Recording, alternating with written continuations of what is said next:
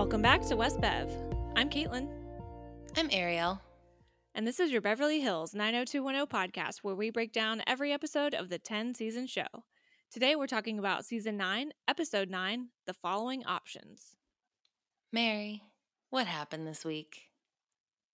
David asks Samantha Sanders for an interview on his radio show, and she declines under the assumption Steve told all his friends she's gay. But then she finds out Steve didn't tell any of his friends she's gay and thinks he's ashamed of her, especially after Janet answers the phone looking so cute and comfy in her matching sweat set, and Steve tells the reporter on the other end of the line that he's adopted. Kelly goes against her grandfather's wishes when he contracts pneumonia and struggles to breathe on his own. She gives his attractive yet nameless doctor permission to intubate him to save his life. Yes, that doctor does look like Harvey from Stardew Valley without glasses. Thank you for noticing. When Kelly wavers over whether she made the right choice, she judges Matt, not Mark, for considering working with an old lawyer buddy who represents a tobacco company and happens to be at the hospital interviewing a lung cancer patient. Donna takes pity on Sonia, a girl who can't afford a dress for her 15th birthday party, and makes a deal so she can pay her later. Unfortunately, Sonia is also a reluctant member of a girl gang who backs her up when she returns and damages the dress and tells Donna she won't be paying for it. However, Sonia has a conscience, and Donna. al- Oh my god, Donner. However, Sonia has a conscience, and Donna allows her to work at the store to work off what she owes for the dress.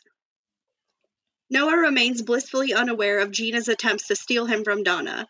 Dylan, however, can see what's up and advises her to stop that. Then he saves her from a drunk asshole at the Peapad bar, so Gina starts following him around like a little duck instead of Noah. Dylan also fixes his Porsche, only to have it immediately re-damaged by that previously mentioned drunk asshole. Then he proceeds to burn the cash he gets for selling it and accidentally buys heroin with the least burned bills. Accidentally buys heroin. but, like, was it? was it an accident? Also, I really am gonna need a photoshopped, like literally just Harvey with the little speech bubble saying, This is the doctor. oh my god. I couldn't decide if it was this is the doctor or this is a doctor. I wish it was this is a doctor. it was my mean- favorite part of the episode. I mean, I do think that this episode peaked in the cold open. oh, a hundred percent. Like it was actually a really strong cold open. Like for a couple of reasons, and they are they could not be more different. like True. I mean, Y'all, I'm terrified I forgot to unmute when I was reading all of my shit. I don't know if I can check that. No, I think you were. I think you were on because I saw. I saw Because, like, I. I was saying mute real Just quick and unmute- like okay. talking. Okay, so I, like. Oh, fuck. Hold on. I'm gonna mute you and then keep talking, and we'll see if you get squiggles. Okay, yeah. There's no squiggles if you're muted. yeah. Oh, okay. Something I said was muted, though, because, like, I just unmuted when I said y'all. I think I fucking was muted when I read all my shit. Oh. We're gonna have to figure out what it was because I have no idea. If I, Fuck. I guess it'll be when I edit, and then there's just dead space. Be like, And then Well, I think I found it. God damn it. I'm sorry, guys. I'm not on my shit today. okay. no, it's fine. You know what's not on their shit is this. Not this episode, the next one. We'll get there. Yeah. I'll cut that out. But no, I think I think we can figure this out. Okay. I wanna say- creative. Was it you, Mary, that said how often do we get the quote of the week so early in the episode? Yes. Okay. Is it possible? This might be too hard, but is it possible for Mary to say that right now and then Ariel clip it back? I can try. I mean, I have moderate skills. How often do we get a quote of the week this early in the episode? Oh, I love the emphasis. right? Uh, how early can I fuck up this recording? Do you want me to like reread the synopsis at the end just in case? maybe. Okay. I have God, this is my nightmare. I like have every intention of getting ahead of things and start editing on a higher frequency. So maybe I'll remember to do that before the day before this episode comes out. But okay. So first of all, in this cold open, I think it's adorable that Steve and David went to Samantha's like rehearsals and to Mhm. watch them and to hang out in her dressing room. I feel like every time I listen to specifically Pod Meets World, and they're talking about Boy Meets World rehearsals and stuff, they would talk about how their friends came to see them and how they did Yeah. things. So absolutely adorable that like David loved the Hartley house growing up and now he's friends with Steve and gets to go see Mama Mhm. Hartley go do things. Yeah. I mean, it was really cute. And you know, it was kind of funny that they were just like talking to her about the script and and all of that. And then of course, it's like goes to shit so fast, right? It it just it seems so innocent and so like normal because David's all excited. He wants to know if he can interview her for his radio show. And she's like, Well, I don't know. I'm not really a rock music kind of person or rock and roll or something like that. And he goes, Oh, no, no, it's more alternative. And to be clear and to be fair, I also thought he was making a suggestion. Like when he said alternative, I was like, oh, he just wants to have her on because she's gay. So I thought the same thing Samantha did. Well, and then I went through this whiplash because of it, because Mhm. he says that, and she's like, No, I'm not interested in being the spokesperson for the gay lifestyle. And then you see his face, and I was like, Oh, Steve didn't like out her to his friends right. and like let her, you know, do things on her own, you know, privately come out to her family, make her decisions. But then you find out she gave Steve permission to talk about this, which is Mhm. adorable. And I think the right move as a parent is to like give your kid the multiple outlets yeah. but it becomes pretty clear that Samantha feels that Steve is ashamed of her. And all I could think of with the alternative thing was that David was going to interview her in the middle of the night and be like, here is Mrs. Hartley at 11 p.m. in this club. Mm-hmm. Alternative. it And then, does also seem like Steve is ashamed, though. absolutely. Like, when Samantha showed up and told him to aim higher, I think Yeah. she meant it in all aspects of his life oh, because Oh, for sure. he's just not a chill dude. Well, and we knew, like, as soon as this happened last episode, we knew that there was going to be a bad falling out or just some sort of bad fallout from the declaration and from the statement. And so, of course, this has to happen to Steve's storyline, right? Because we know exactly how he's going to react. We know it, it, it will not be a good reaction. And I, I mean, I'm a little surprised that there was immediate reaction, but you know, because sometimes we get these things and then we just never hear about it again. Mhm. But at the same time, like we knew what was coming. yeah. So then we cut over to now wear this, which Kelly says the name of the store, and I tried to write down how the emphasis goes, but I can't do it. I just want to be like, now wear this. now wear this. Now wear this. yeah. But we start to really establish that it's Christmas. Matt is being super creepy, in my opinion, just Mhm, sitting on stairs mhm. smoking cigarettes and staring into the store. yep. But he invites Kelly to go out on a date, maybe go see some Christmas lights. You know, we're still in the whole like Matt, Kelly, Dylan triangle. Yeah. But Jackie is calling. And so that's when Kelly picks up the phone, says the name of the store, and it turns out that Grandpa has pneumonia, and the options are to intubate him and put him on a breathing tube, or basically just give him morphine and help him manage the pain until he gets to pass on, which is his preference, but he's mm-hmm. currently incapacitated and can't make the decision, so Kelly has to. Yeah, and and at first Kelly's like really standing firm on the whole like no life-saving measures thing.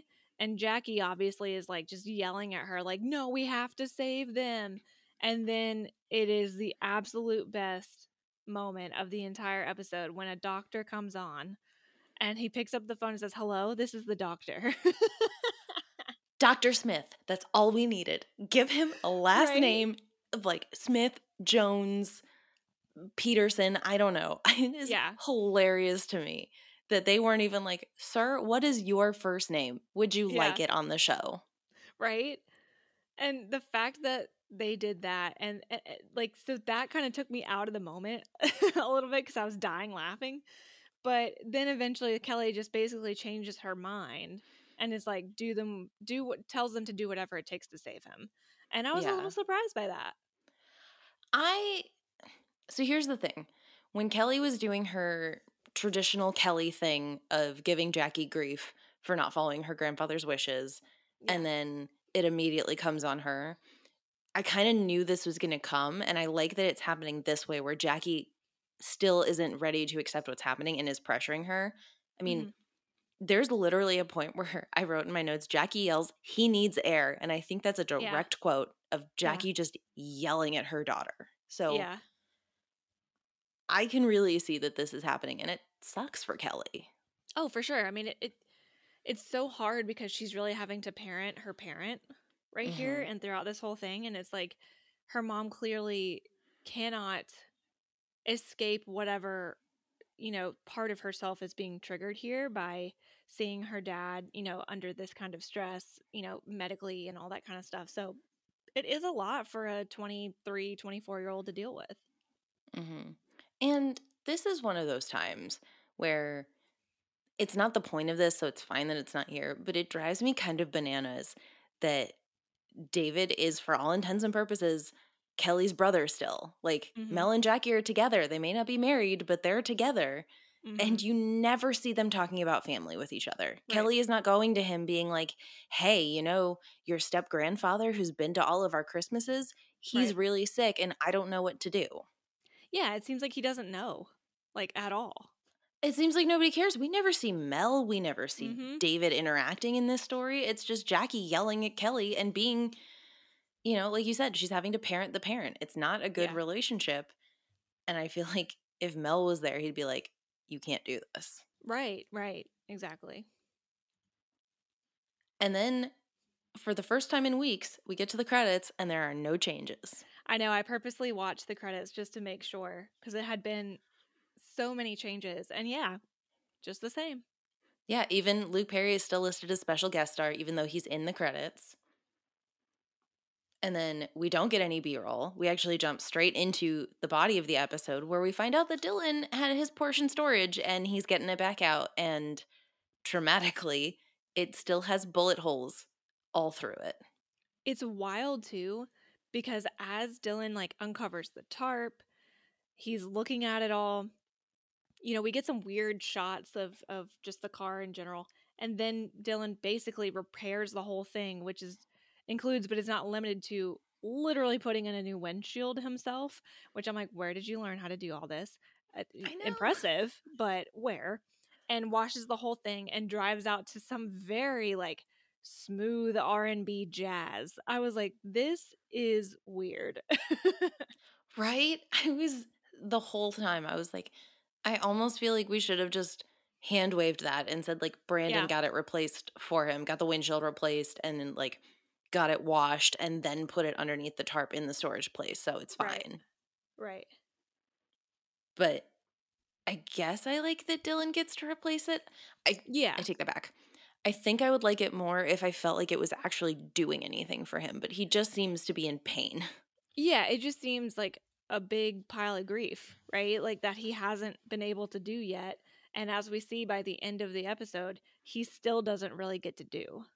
hmm But that's apparently neither here nor there because we have to jump back Mhm. to the hospital where we find out that the doctor tells Kelly and Jackie that grandpa may be on the ventilator permanently. And Jackie Yeah. is so proud of Kelly. She's like, You saved his life. You did the right thing.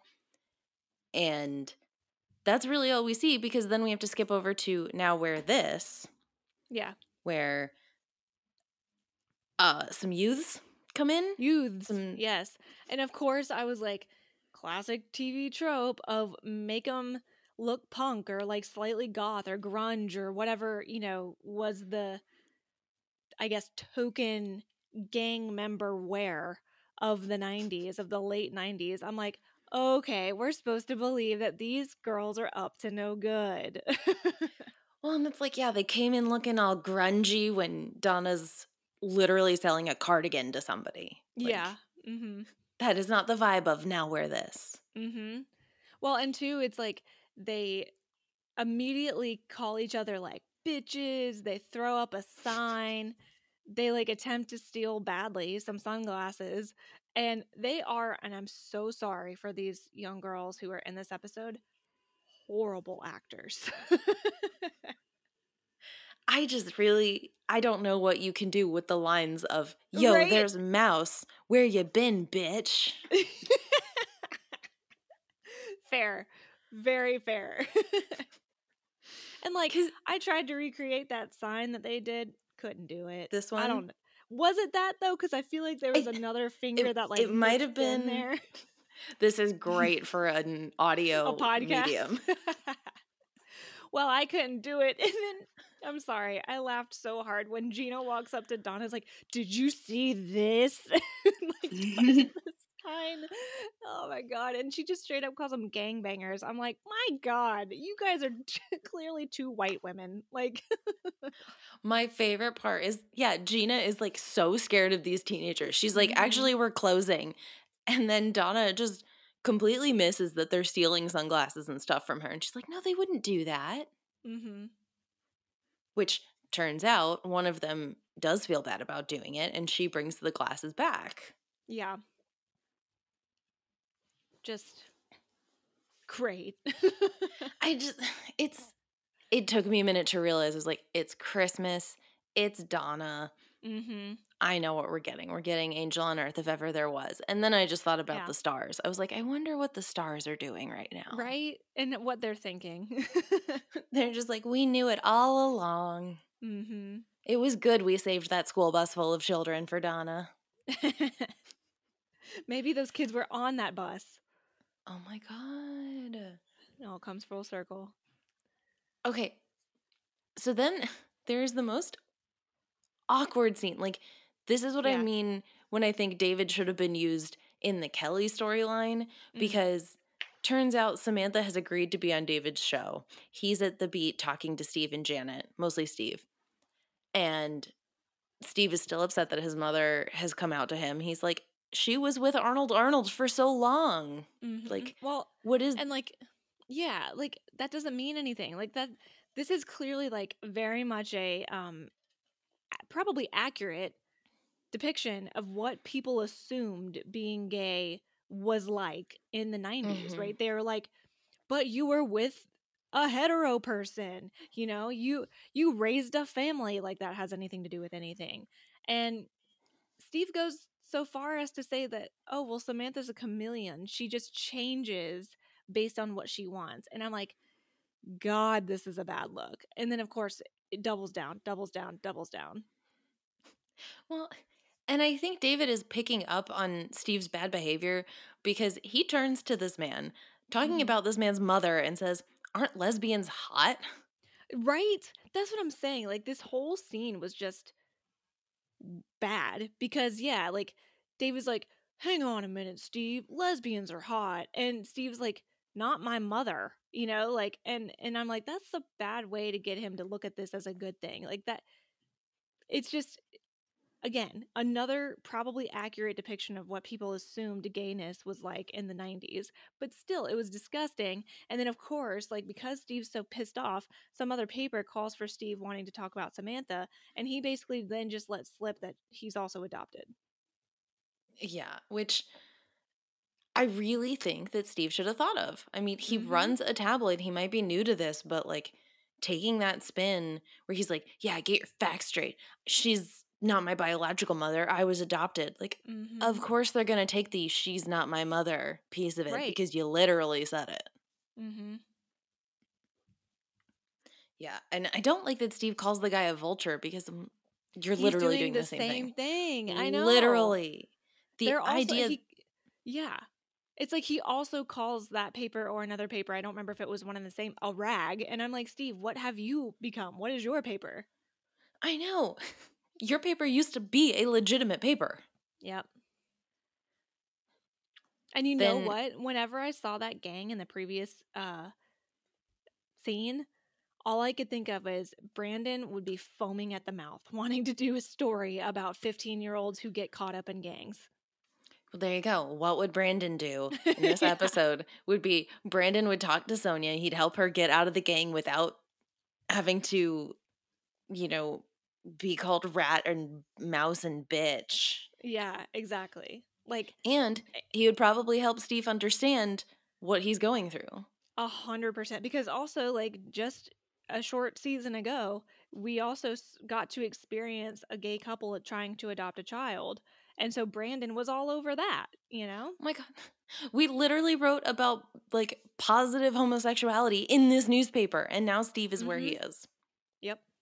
Which it's just because it's his mom and if he had taken any time to think about this from like a very personal perspective and have a conversation, it would have gone differently, but Yep. we're just going to let Steve get away with being a piece of garbage.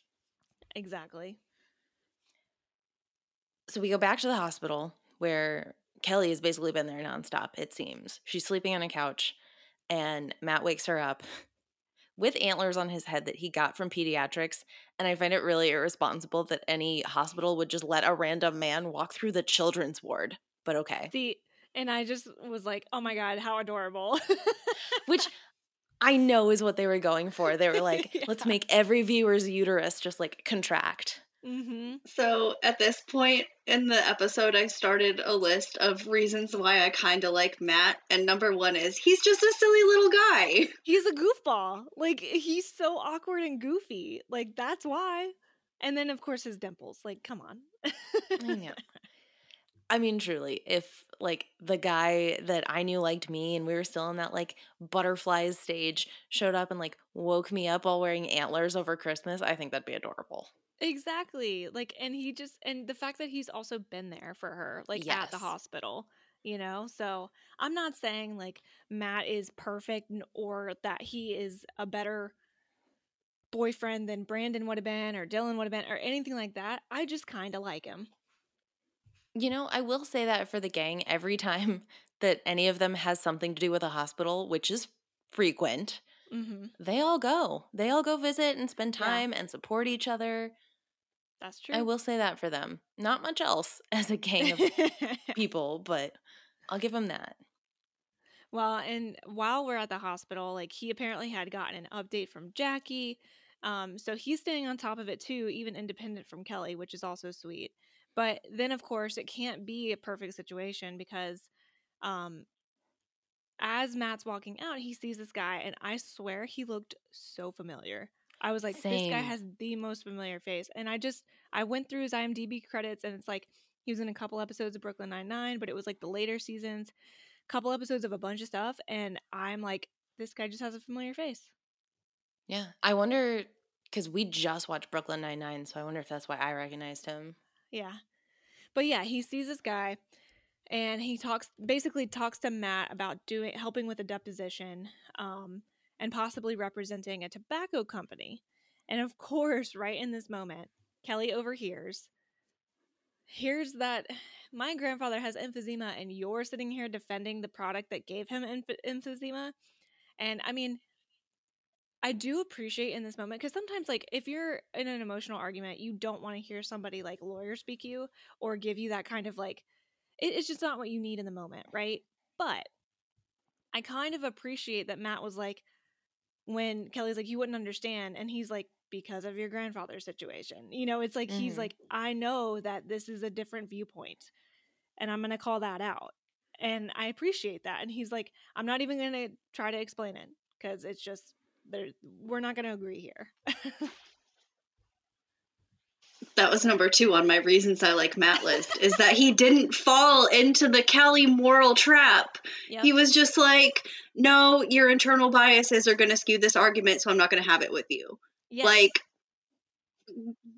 thank you. yeah Way to handle it. yeah it was I a mean- very like calm you know, level-headed explanation without an explanation because there wasn't one any explanation that was going to make Kelly happy.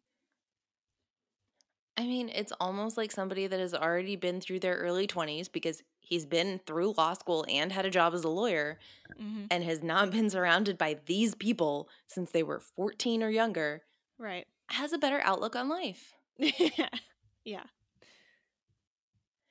So we cut ahead to that night, and Dylan pulls up in the Porsche. A bunch of guys are outside with beers talking about how great his car is. And all I could think of was the fact that you let people take their beers outside the front door. Right? This is why you're always in trouble. This is why the pee pad is a dangerous place to be. It also was just kind of hilarious that like as soon as Dylan parks, these guys were like moths to a flame. Like just flocked to him. They're like, "Oh my god, this car!" I, I was like, "Why is this scene so dumb and so funny?" It was it was like the uh what are they, pigeons? Or no, the seagulls in Finding Nemo. They're just like mine. They just yeah, they wanted to be by the Porsche. exactly. And then we go inside, and you know, we run into Gina, who's trying to get Noah's attention because she wants a drink, and there's a bunch of other guys, like a, a ton of people at this bar. Like it made it took me back into my college days, where it was like impossible to get a drink because you're like four people deep at the bar. Um, but yeah, like she's trying to get Noah's attention not just for a drink, but also to ask him on a date. And it's like it feels like it is like Saturday night at midnight at the club. Like Yeah. it is busy. Noah's working Yeah. very slowly behind the bar. You can see it. hmm But I truly love when Dylan walks up behind Gina and he's like, I can tell you're trying to date him. Like, we can all see what you're doing. Yeah, when he's like, he rejected you.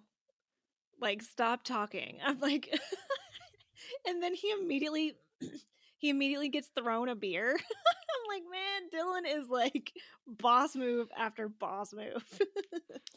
Well, it's so funny to me that he gets thrown this beer and is just like real chill, just like getting back into this. But then he goes over to Noah to tell him about how this like drunk guy. He's like, hey, this guy over Mhm. here's bad news. He wants to start a fight. And Noah's like, don't tell me. I already knew that. Get away. Yeah, right? He's like, great, I'll check in with you next time I, you know, do my next thing. I'm like, what is this? yeah, it was like five seconds of being best friends. And then as soon as Dylan opened his mouth, he was like, I forgot I hated you. Yeah, right?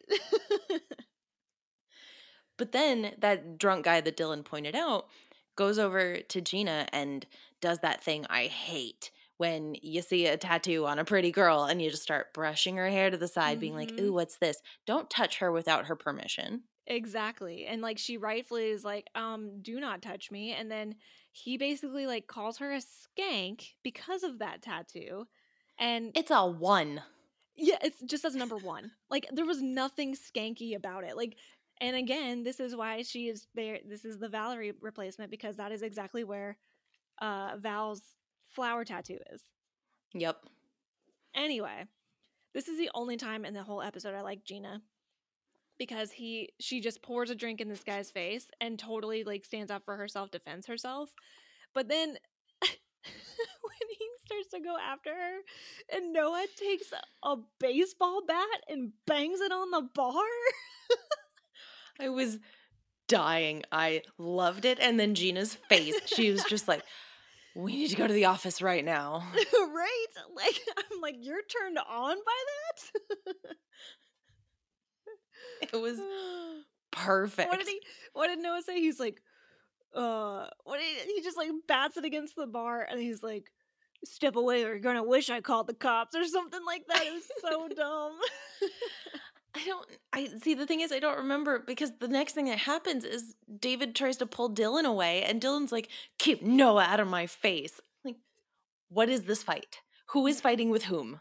exactly. It just felt so aggressive on all accounts, and then what leads to even more aggression is that guy plus all the same friends that flocked to this Porsche earlier were like, "Let's trash it. Let's just beat the hell out of this car." For absolutely no reason. And oh, by the I way, know. I have a switchblade in my pocket. Okay, someone in the props department got a switchblade for this episode and was like, "We need to use it as much as possible." Yeah. Like, it makes no sense that this guy, after like one woman who he would just be like, oh, that stupid bitch, whatever. Like, Mhm. it makes no sense that he would have gone outside, done all of this stuff, slashed the tires, broken the headlights, and then get in- into an actual fight with Dylan where he takes the knife and holds it up to the guy. and threatens them with only one of us is afraid to die here. Like, Like, and I eh, gotta admit, truly. like, I know Dylan is is the quote that I can never say. Um, mad, bad, and dangerous to know. thank you, but he, I kind of always love it when he's in turmoil. Like, I don't know why. Maybe it's just because Luke Perry was just so good at it that I'm like, yeah, only one of them is afraid to die right here. like, I mean, I do think that this, uh, the group is all got their own problems, but Dylan is the best unhinged one. He is the Yeah. best at, you know, hitting rock bottom, going on a bender, saying things like, only one of us is afraid to die, and it actually being believable. Like, mm-hmm, I don't know. I feel like half the time, if Noah said it, I wouldn't believe him. Because mm-hmm. Noah, despite spiraling and being an alcoholic for the past couple episodes, is completely sober behind the bar. Yeah. He seems, for all intents and purposes, quote unquote, fine. Yeah. Which that n- rarely happens with Mhm. Dylan. And it's usually got a catalyst like Tony. Yeah, exactly. Well, and speaking of, like, moving straight into the next scene, we're at David's house and Dylan is working on the car again, trying to fix it, and Noah just shows up. I'm like, wait, does Noah live there now? Like, I, I'm pretty sure this was only a two bedroom, but Mhm. I don't. Any no, he lives at the Walsh house. Yeah, no, he stopped by to bring David a contract, which I Right. guess was a release for. Samantha to do Samantha, I think. Yeah, But it makes no sense that Noah would bring it to David. Like, Right. why wouldn't the record company just send it right to David? Exactly. And so when he's there, like Dylan doesn't want his help. Like obviously, like they don't like each other. And Noah then points out a bullet hole in the seat that he doesn't know is a bullet hole. And of course that triggers like this flashback for Dylan of of the Tony situation. And like in this moment, I don't blame Noah because he didn't know. No. But also like he's just kind of being there when Dylan doesn't want him there. So I'm like, why would you just kind of avoid Dylan? I I don't know. But then like then he makes it worse when Dylan reacts poorly. He just insults him. He's like, "Well, I know a car guy," and then when Dylan doesn't accept it, he just kind of insults him. I'm like, "What? I what?" Right. And I will say that it seems pretty clear to me that this may be the first time that the friends are not just blowing each other up. Like, Right. the fact that Noah does not know everything about Dylan's past is a very mm-hmm. interesting development in how these people talk about each other. right. But yeah, they're like, Dylan clearly refuses to get the leather replaced where Tony died. And I get that. Totally Yeah, understand. sure. Maybe deal with it in therapy instead of yelling at people. Yeah, and I mean, he just got this car out of storage yesterday, so it, you know, it's like he really wouldn't have had time to like change the upholstery of the car, even if he wanted to. I'm amazed he had a 1956 Porsche uh, windshield ready to go. Right? Exactly. But yeah, so then we move back to the TV station, and I think this is by far the worst scene Oh of gosh. the entire episode. Steve goes to see Samantha, and Samantha, like, basically sees the tabloids that have now outed her to basically the world. And this is where Steve is like, oh, that's a rag. And I'm like, oh my God, Steve, like, you never actually hear the words that you say. No. Um, and now, like, Samantha's explaining that her own co stars are starting to treat her differently. Like, her, you know, on screen husband doesn't want to kiss her because I guess he thinks that she would find it uncomfortable, even though that's her decision, not his. Um, and of course, then it gets back to her that Steve said he's adopted, and she's like, "What? What did you think that would do? Like, what did you think that would do for me, for you, for all of it?" hmm And I just think she must be so disappointed in him at all times Mhm. because she asks him, she's like, What kind of mom did you want me to be? Do you want me to bake cookies? Do you want me to run on the PTA? Do you want me to be a Girl Scout leader? And then Steve, not even under his breath, in an immediate response, is like, The Girl Scouts wouldn't let you. I could not believe that that was allowed to be said. Blew my mind. Like, yeah. and she should have kicked him out immediately. She should have been like, I don't have time for you. Come talk to me when you feel like you can talk to me because you clearly Right. can't. Well, and it was like I did write my notes, holy shit, Steve. But then immediately after, I was like, truly though, who is surprised by his actions here? And I think that's that's what I get so disappointed about with Steve, the character, is Ian Ziering is very good. We've always praised him. We've always liked him. But what they have done with Steve over the past nine seasons is just flat. Like oh, we've saying- always talked about how, you know, you get one step forward, a million steps back. And so you're constantly fighting this uphill battle with trying to just prove that Steve is even just a barely decent human being. And like I was talking to Nate last night, I was like, one of the reasons the show sucks is, at least now, is because you don't have your main character anymore, give him a horrible send off. And so presumably the next most senior character, who male character is Steve. And you can't write him out of a paper bag. Like you cannot physically make him a better person in the time it took for Brandon to leave. Right. Mm. And so I just get so frustrated at the fact that Steve constantly shows us who he is. And who he who he is is a terrible human. And I feel like he had such a chance here. Like, Yeah. he could have had the Beverly beat. Him and Janet had this real moment where they're like, we need to do something drastic because Mhm. Brandon's gone and he wrote literally this entire paper every single week. But Right. then actually do it instead of cop out the way they did. And that would Mhm. have given Steve so much opportunity for growth. He could have real storylines instead of acting like a baby. Right. Exactly. A hundred percent. It it makes me so mad and I'm really curious actually who came up with this idea of just Because- like Yeah. Because again, it's like I still can't believe that they let the words be spoken they wouldn't let you. Like the writing staff, the network, like and maybe it was because fear of homophobia was or sorry, fear of homosexuals was a better reaction than just straight up homophobia. Like and, I know that's weird because it's like the same thing, right? Homophobia is the fear of homosexual. But my point is, is like it was easier to get it approved that somebody was uncomfortable by it than it was that somebody was comfortable by it. And so maybe that's why, but I'm like, how in the world did that line get dropped? Because this show was so influential, it had a real chance to like make a positive impact on people's lives and shape narratives and shape the way that people view things. And so to me, that just kind of furthers the divide and furthers the intolerance. So I just mm. I really hated that. Yeah, my only hope is that if they're putting it in there, they're like, but we have something better coming that's going to make it all Mhm. worth it. We promise. You just have to let us do this, which Right. I doubt is the case because everything gets notes to hell in, yeah. you know, broadcast TV. But then I also was looking on the Wikipedia article for like just all of the episodes and it had their Nielsen ratings. And the ratings are so low at this point. They're about Really? what they were in season one, like Mm. early season one. They're at like 10 when they were peaking at like 25. Wow. And yeah, maybe they were trying to do some drastic things to drum up viewership again, but it's not working. It's Yeah, really clearly. not. Clearly. And, you know, I guess kind of speaking of that, we go back to the hospital where Matt is walking around. You can see he's in a suit and a tie. He's like fully gotten on board with this guy he ran into earlier about making money, which hmm we I think we glazed over it at the beginning. Matt, when he first went to go see Kelly, was straight up like, I'm still really poor. I'm not working Mhm. right now. I'm just billing. Yep.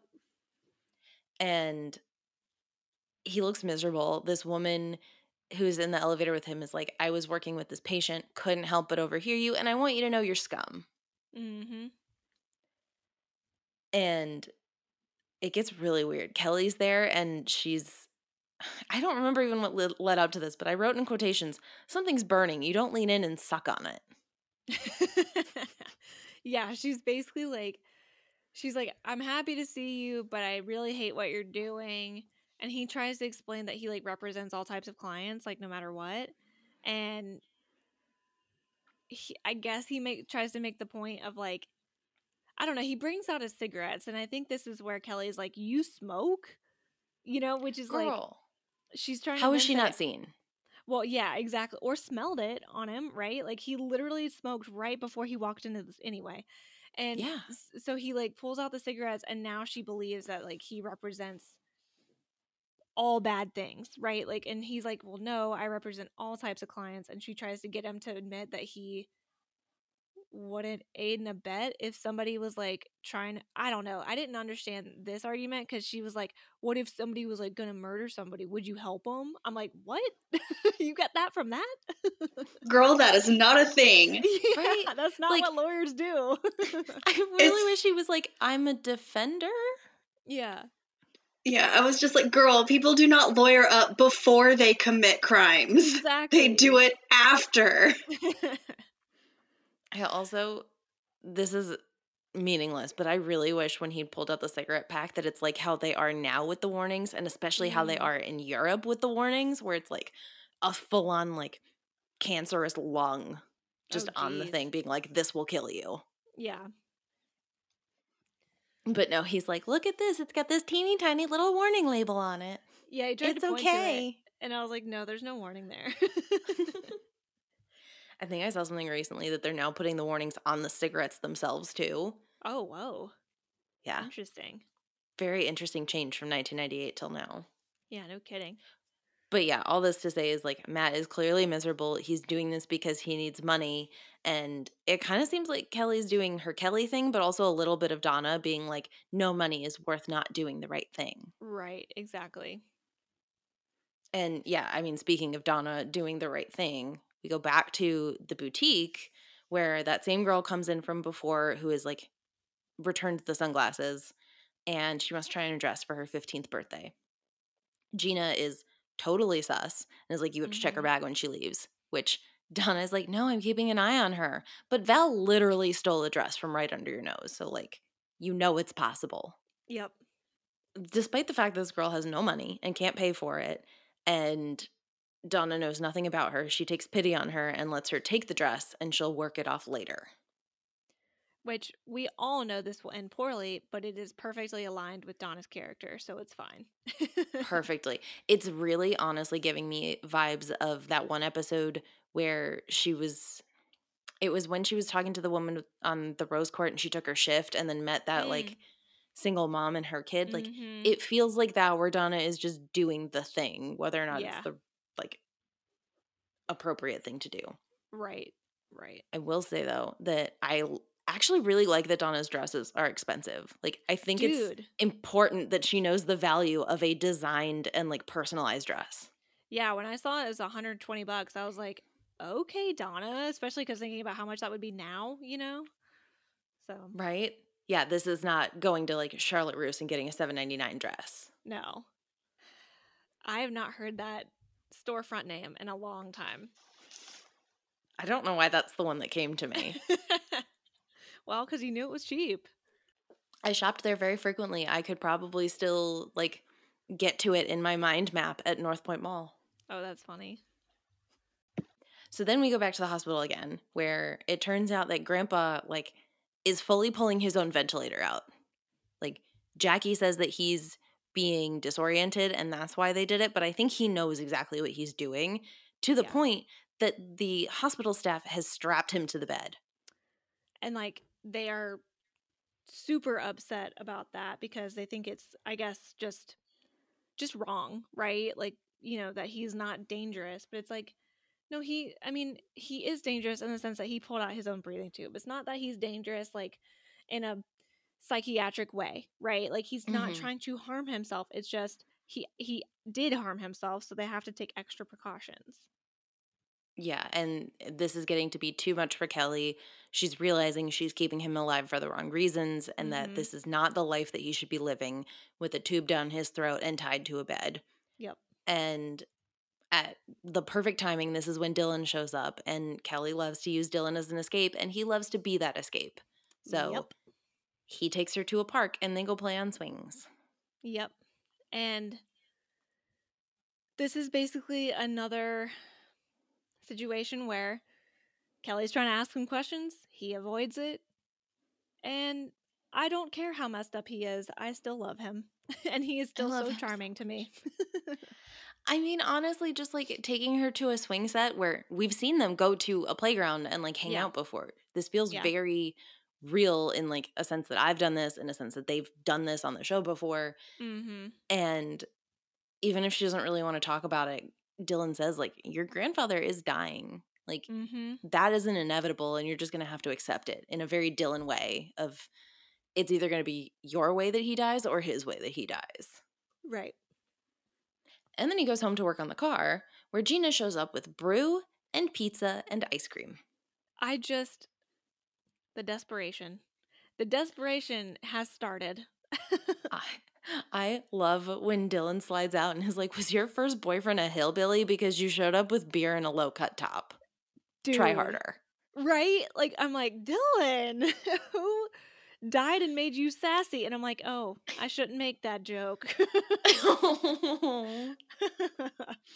but see, this is why it would be believable that he spent three years with Brenda in the London theater scene. Like, True. that would make sense that he picked up the sass from there. Mm-hmm. but he keeps doling out advice for some reason and he tells he like Gina tells him that she used to be an ice skater and Mm-hmm. he asks if she was good. He's like legitimately I want to know, were you good? And her answer is that she finished a 3-minute program with a broken ankle, which doesn't tell us if she's good or not. It just tells No. us that she's either being manipulated by her coaches or she's insane. Yeah, exactly. And like But he the thing with that too is like he kind of negs her about this. He's like, "But did you win?" You know, it's like he kind of like essentially says like you're a fraud a little bit. And of course, he's like she still likes this. Like she likes the bad boy. She always likes the bad boy. And then he starts to lecture her about the situation with Donna and with Noah. And I loved when he was like, "Why Noah? I, I mean, really, why? why and you know it's And- clear like obviously she's always been about she wants what donna has right like Yep. that's been her mo since she got to town Yeah, and she also mentions that in skating, everybody wanted what she has, so that kind of explains how she's brought that to real life. And Dylan tells her, he's like, Look, her happiness does not take away from you. Like, we're Mhm. just going to make a bigger pie instead of having to take pieces of the pie for ourselves. right exactly And then he tells her to get the tattoo removed, which sounds really painful. I would much rather just cover it up, personally. yeah exactly like i i don't understand why there's that had to do with uh, whatever i guess she's easily manipulated is my takeaway Yeah, I mean, I, it's just a silly tattoo they put on her for this one episode for this one thing. mm-hmm. It's so pointless. Yep. So we go back to the hospital where we find out that grandpa is now not eating. In addition to pulling out his tube and being tied to the bed, they want to put a feeding tube through his nose because he will not take care of himself. and, jackie cannot with that She, she, was literally like, so "Oh upset. God!" Like I was like, "Whoa, And Jackie!" I mean, fair, but like you already insisted that they intubate him, and they Mhm. were like, "Yeah, he's gonna need a chalkboard to talk to you forever." mm-hmm. Exactly. and doctor is upset that they won't do the feeding tube he's like if he doesn't get the feeding tube he gets weaker he gets pneumonia again we have to intubate again it's all going to repeat the cycle and they're finally just like we got to take him out of here we got to take him home we got to put him in hospice this isn't it Yep. okay so then we cut back to the boutique there's a lot of jumping around here at this point Yeah. where Noah has brought Chinese food. He's brought Donna her dinner, and Gina joins the little group to ask more about Dylan. Mm-hmm. And this is the point where Donna finally reveals to everybody that Dylan used to be married and his wife's family was in criminal activity. She got caught up Mhm. in the crossfire and died in his arms after being shot in his car. Yep. And then Noah's like, Oh my God, I stuck my finger in the bullet holes. Well, right? Like he was like, I pointed out those bullet holes in the car. I mean, I do appreciate Noah actually realizing like what he did and then feel, feeling bad about it because like he couldn't have known. But so it's actually Mm-mm. nice to see him react in an empathetic way instead of just getting mad. Like, well, how was I supposed to know? You know, like something like that, which we've become accustomed to seeing Noah do. Um, but again, it was one of those things where I'm like, ah, yeah, here's a friend relaying everybody's dirty laundry to the rest of the group. Hmm At least she waited until it had already blown up on other people's face before she was like, "Oh, Dylan's back. Let me tell you about how we had to have an intervention for Dylan." And then as soon as he cleaned up, he met this woman and he wanted to go after her for murdering his father. But that's a whole different story. True. Good point. God, nobody knows about his dad too. All these new people. I know. Didn't even think about that. So we go over to Casa Walsh, which I feel weird calling it the Walsh house still, even though it Yeah. says Walsh on the front door Mm-hmm. because there's not a single Walsh in there. I know. But apparently, Steve called in sick. He lied to Janet, which I have issues with. mm-hmm. But Samantha comes to see him. She's like, Oh, I heard you were sick. I wanted to come check on you, but you don't look sick and you don't have a fever either. And he did all this because he's embarrassed by the rumors. Because now Steve is the victim. Yeah, no, he starts attacking her. She tells him that she got fired. She's like, they're Mhm. writing the mother out because nobody wants a, ho- a homosexual in their living room. Certainly not you. I'm like, okay, Samantha, snaps for you, standing up for yourself. Go off, queen. But then Steve tries to throw it back at her and he's like, why did you get married? Why did you adopt a kid in the first place? I'm like, are we really imagining that gay people don't want babies when we literally saw that happen? Like, Right. I mean, also they're humans and humans love to procreate. That's literally what we're put on this planet to do half the time. But right. like the idea that he's like, women, lesbians can't want babies. There's no penis involved. yeah. And and again, it's like such a such a old way of thinking that you can't have been married to a man for x amount of years and then later, you know, realize that you're gay. Like like that's some foreign concept that is just absolutely impossible and improbable, you know? Yeah. Well, and so this is the point when she says she gets written off the show because people aren't comfortable with having a gay woman on a sitcom. I actually looked this up of when Ellen did it, when Ellen came out on her Mm. sitcom. And so Mhm. that was in April of 1997. Mm. And so we know how she was treated in 1997 in real life. Like, Steve cannot really think that his mom Yeah. could have come out before he was born and lived right. a like true life in Hollywood. Totally. Totally. Well, but Steve doesn't think like that. He only No, thinks he's only thinking about himself. himself. Yeah. No, he makes me so mad because he just he doesn't get better. Mm-hmm. And the fact Well, that he's then- now doing this to Janet and Janet, who is an angel on earth as well, having to deal with this. I hate when he does this to these girls. Well, and it's the same thing of like they made him horrible for 98% of the episode and then in the last 2% he gets to have a line that is the final thing you remember the episode by, right? And it's Yeah. so annoying. Like I kind of just want to jump to that because I think that's the last time we have Samantha and Steve. Um Mhm. and I know it's the last episode or last or it's one of the last scenes, but I'll just skip to the Samantha Steve part. Basically at Mhm. the pee pad that night, Samantha goes to see Steve and then he encourages her to do David's show. I guess he's had time to think about all the shit he said to her and all the stuff that she said to him. And basically he says like, "Oh, I love you and you have so many fans." Like la la la. He pulls a complete 180 and suddenly now he's proud of not just her but who she is. And I can't. Like I can't. It is so disingenuous. It is so unbelievable that this turnaround would happen. Well, and there should have been a scene to show it. Like Yeah. he he does all this. He sends her to go into David's booth, which by the way, David literally turns off the music and you don't hear anything other than him introducing Samantha randomly. mm-hmm. Blows my mind that this radio station gives him a job. Yeah. But after she leaves and does that, Steve turns to Noah and Matt, his roommates. So this could have happened at home over breakfast and is like, Yeah, that's my mom. She's gay. And they're just like, Cool. That's cool. She's a really cool lady. Like, Mhm.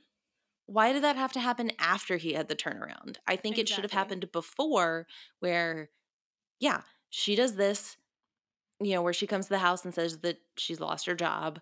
He's sitting there brooding, and then the two other guys come in and are just like, dude, who cares? Like, Yeah. she's your mom. Do you love her? Did you love her two weeks ago before you knew? Mm-hmm. But no, you're right. There's uh, it makes no sense that he would have this revelation on his own. Mm-hmm. Hundred percent. And the thing is, you know next week he's going to do another silly thing and we're going to hate him again. Yep. Exactly. But to cut back to real time, we're back at the boutique and Gina is not so subtly trying to get information out of Donna. She's just like, Mhm. So why did Dylan and Kelly not work out? And Donna's just like, Kelly is your business partner and or my business partner and your roommate. Back off. Yeah. And I love that because it's like we don't have enough of that, like the true loyalty between the friends. Like it's usually just like, oh, I'll tell you everybody's secret. It doesn't really matter. You'll find out eventually, so it might as well be from me. But in this case, it's like Gina's trying to find out about Dylan and Kelly, and she's just like, nope, I don't really have much to say. Like I'm her friend, and if she wants to tell you about it, she can tell you about it. Yeah, but we don't see any follow up in this because the gangbangers, quote unquote, come back in and the girl holds up the dress and they're like, it was messed up when she bought it. So she's returning it and you're not going to get any money. And then another switchblade comes out and they just stab the dress. Yep, they just rip it right in front of her and leave. That's it. Yeah. Just I'm I'm telling you, somebody got a prop knife and was so excited to use it. Mm-hmm. And then, then- we go over to David's, where Kelly comes by to see Dylan to basically tell him about her grandpa's being released, but that he's gonna die, like because she, he's not gonna go into hospice care and he's not gonna have any like you know home health nurse or something like that. It's just straight up he's being released.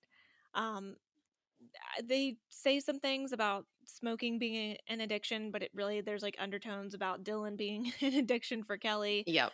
And they're like holding hands and i kind of was distracted every single time we saw dylan's hand because you can see that he clearly mashed his finger in like a door or something because his fingernail is Oh. black and we know dylan doesn't paint his nails um See, so and he- I saw that. smashed I saw that. I think because I remember this. I'm having memory now that I was like, Dylan wouldn't paint his nails, Mm-mm. right? Because that's kind of hot, actually. well it's like he's been working on the car so much guaranteed just in filming uh, he just probably smashed his finger in a door or under something or something like that but every time they showed his hands i couldn't stop looking at it so forgive me if i didn't hear a lot of dialogue between these two I mean, that's basically what it was. Is she was like, "Yeah, smoking's an addiction," and Dylan was just like, "You know what else is an addiction?" And he says that it's not good for her, and she says they don't that she doesn't care, and then they kiss. Yeah. And this was the point when she shows up at her brother's house Mhm. to not talk about her issues and her family with her brother.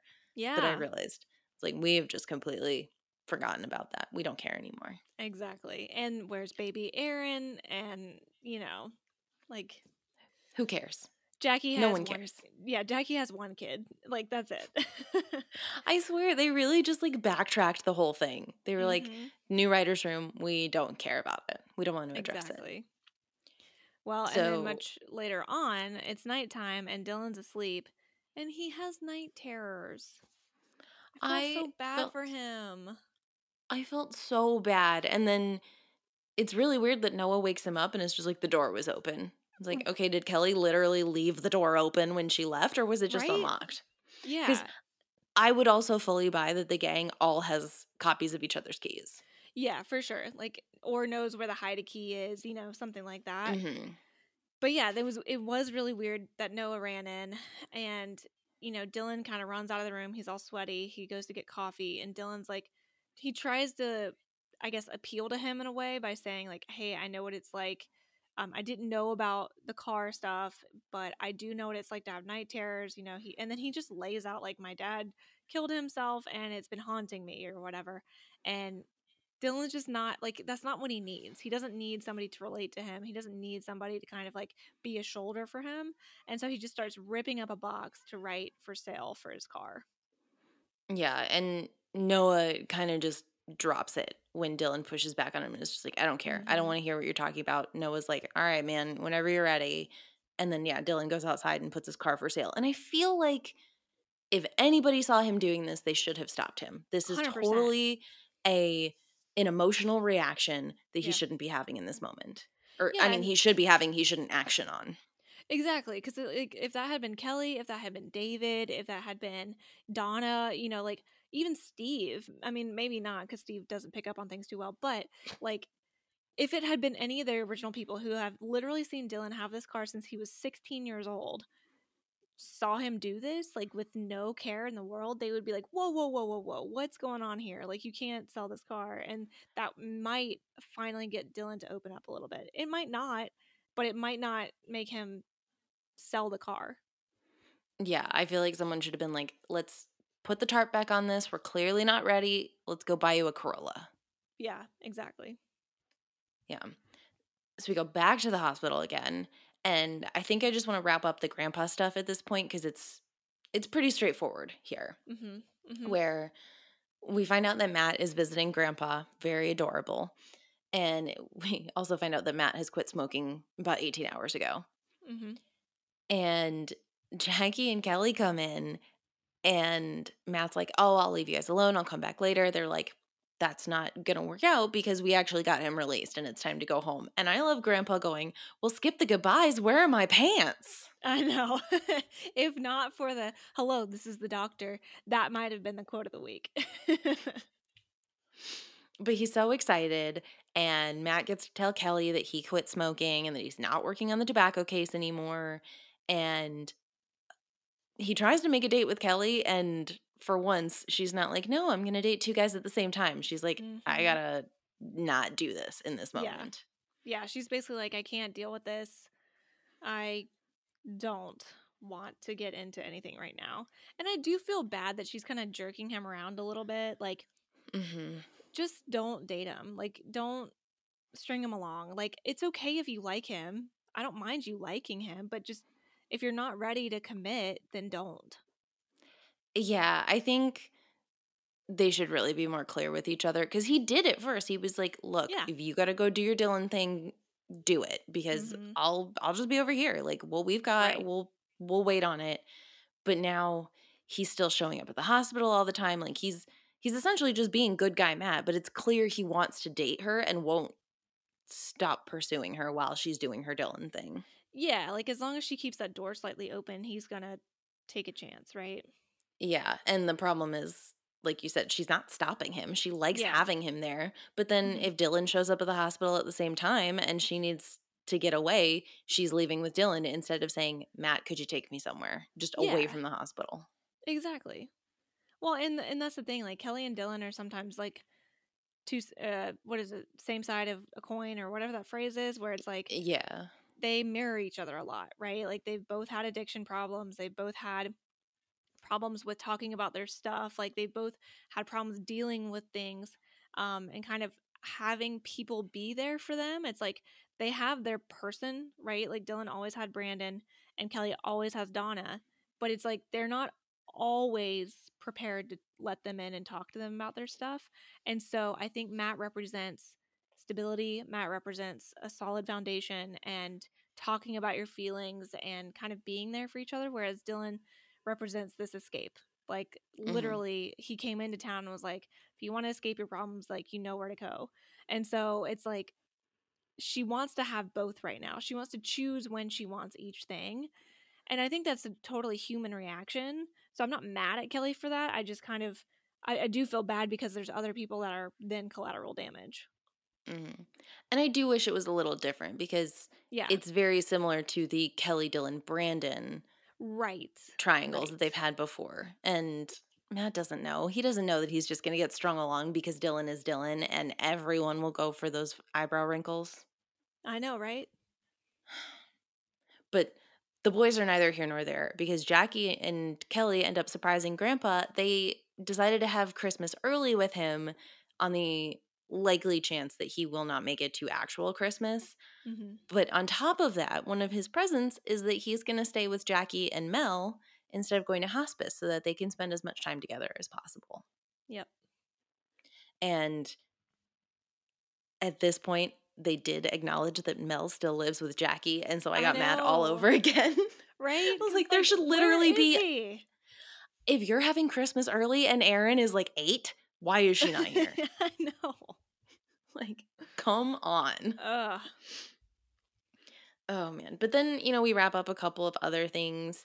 The the girl comes back again to the boutique. She has ten dollars and she's tells Donna, she's like, the gang made me miss the party. They were like, you're such a baby if you go to your 15th birthday. Mhm. And kind of tells a, a sob story, the pretty standard one of we were fine as long as there were after school programs. But as soon as there were no after school programs, there was nowhere to hide. And so it was either join a gang or get the shit kicked out of you. right. And then we also do have the scene where that same night at the P pad, so it's maybe been 24 hours since Dylan put his car up for sale. Some guy shows up with a bunch of cash and a cashier's check to buy it. And Gina's the only one that sees him and just lets him sell the car It's just wild because she doesn't like, know. Yeah, like she doesn't know. And but it's wild because that scene it's it's it's almost like they needed to fill a little bit more time because she walks so slowly up to him and doesn't react at first like she's just kind of looking at him and they just then talk about the fact that she's getting her tattoo removed and in 3 sessions it'll be gone. She wants to offer him a ride home and he's like I'm not going home. And so she's like, "Okay, and just kind of leaves. And then, unfortunately, we see Dylan go over to a random trash can and it's in some alley or some area that is definitely not a good part of the town. And he's just burning all that money. He's burning every Mhm. bit of it. And some shady guy walks up to him, asks him what he's doing. Dylan straight up says he's burning his wife's ashes, which is dark as hell. And basically the guy goes through a whole litany of drugs that he has and Dylan kind of reacts when he says smack, which I didn't know was heroin and now I do. Um and I guess like right before he burns that last 50 bucks, the guy grabs it and then gives him heroin and I guess I guess Dylan is to be all aboard the H train from now on. Which heroin was his drug of choice last time, right? Well, That was when what- he Mhm. yeah, that was when he crashed the Porsche and was in his coma in the hospital. Yep. Okay. Yeah, I just it's good TV and it makes me so sad. I know. Well, um, yeah, because like like we've said, Luke Perry was so good at the dark. He was so good at the brood. And having Dylan back fills that kind of I guess not void because not every show needs a dark and twisty character that is constantly in and out of like drugs or problems or whatever, but he does kind of fill a void for storylines that we're almost more curious about him than we are concerned for him because Mhm. where has he been? What's he been doing? Why is he back? All this kind of stuff. So we're focused more on that than we are, oh, he's back and he's doing drugs again, you know? Yeah. Yeah, he's been gone long enough that there's other questions here. Yeah. Not to mention all of the continuity issues that they have made up of like he can't stop thinking about Toni, but he was also in a relationship with Brenda for 3 years, but he's also only been in a relationship with Brenda for 1 year and now he's back with Kelly, but sometimes he's thinking about being with Gina maybe. Mm-hmm. But yeah, I mean that's it, it's a lot, but I think we covered everything. I think we did too. I mean, and the episode title, The Following Options, I guess it just was representing like all of the different ways that, you know, like Kelly was going with either Matt or Dylan, um, or Kelly and Jackie with Grandpa, or um, the following options like with, you know, Donna's whole situation with the gang and, and that girl, and she had a couple different ways to go there. And then, of course, Dylan with the car and the drugs and all that kind of stuff. So I guess it kind of like was a general enough title to cover off on everything. Yeah, which sure, fine. Yeah. I'll take it. I I miss when things were a boy is a pig is a dog and we have to sit here being like, what does it mean? the elephant's father. oh yeah, what is it? The father is the child of the man? Or Yeah. the child is the father of the man. yeah. Oh, man, gosh, and Okay. like tightrope, and we got literally um Andrea on a tightrope or high wire Having or whatever it was dreams. called. yeah. oh, I miss when our hardest thing was like, will I get into Yale or Harvard? Right? It was like the stress of exams. Gosh. Eh. And now we've we've got tattoo removals and multiple switchblades and a baggie of heroin, you know, normal stuff. normal stuff. Okay. Truly though, is your quote of the week. Hello, this is the doctor. Yes, and I don't know how in any way, shape, or form it could have been anything else. The only other things I wrote down were like stupid stuff, right? Like, Yes. yo, there's Mouse. Where you been, bitch? Mm. Or aren't lesbians hot? Yeah. Like literally, I don't think I wrote down a single other quote. Like, let's see. I absolutely did not. That was the only one. I did write down Samantha saying I did not choose to be gay because I feel like that's n- always been an Mhm. important quote unquote debate that shouldn't be a debate.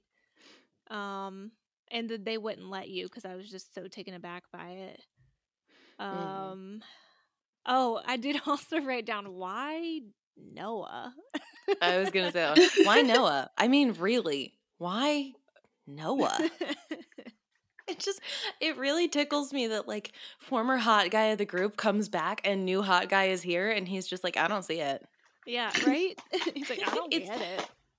It's like when um gosh, is it it's New Girl when Nick does not understand how men are hot and they have to be like, "Would you want to wake up in that man's body? Would you want to look like him?" And he's like, "Yeah." And they're like, "Okay, you find him attractive."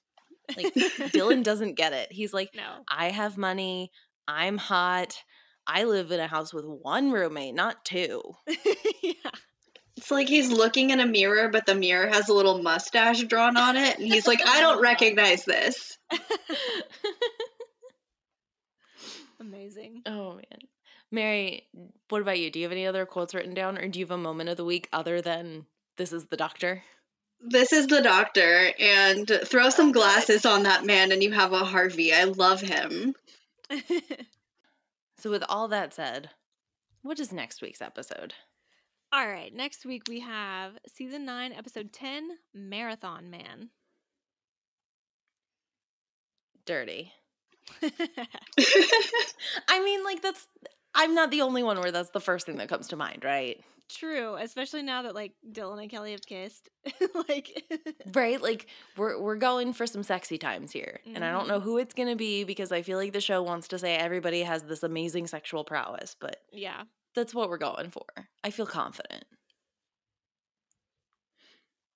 Actually, I don't feel confident because I feel like it's going to be like actually it's a Bible reading marathon or like we're going to find out that Noah's been training for a marathon this whole time even though he was in an alcoholic spiral and multiple car accidents. Or it could be like Steve has, you know, only so much time to save the Beverly Beat because it's been labeled as a rag or something. And so he's got 12 hours to save the paper or something like that. I don't know. Oh my god, they put on a Hartley House marathon to get his mom back in good graces or something. Oh my God. They just make Steve watch all of Hartley. Love your mother again. yeah. God. Oh my gosh. Could you imagine if we got like another episode where he's insecure about Chucky? Oh my God. Chucky comes back after it. eight seasons. I almost need it.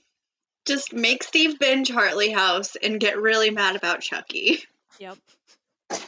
He's already having mommy issues. It's perfect. It's perfect. Ugh, okay. Well, we'll find out next week. And until then, you can follow us on Instagram at Back to Podcast. You can also send us emails of anything you'd like, uh, quotes, comments. I don't know why I said quotes, but comments, questions, anything you want at backtopodcast at gmail.com. That's B A C K T O podcast at gmail.com.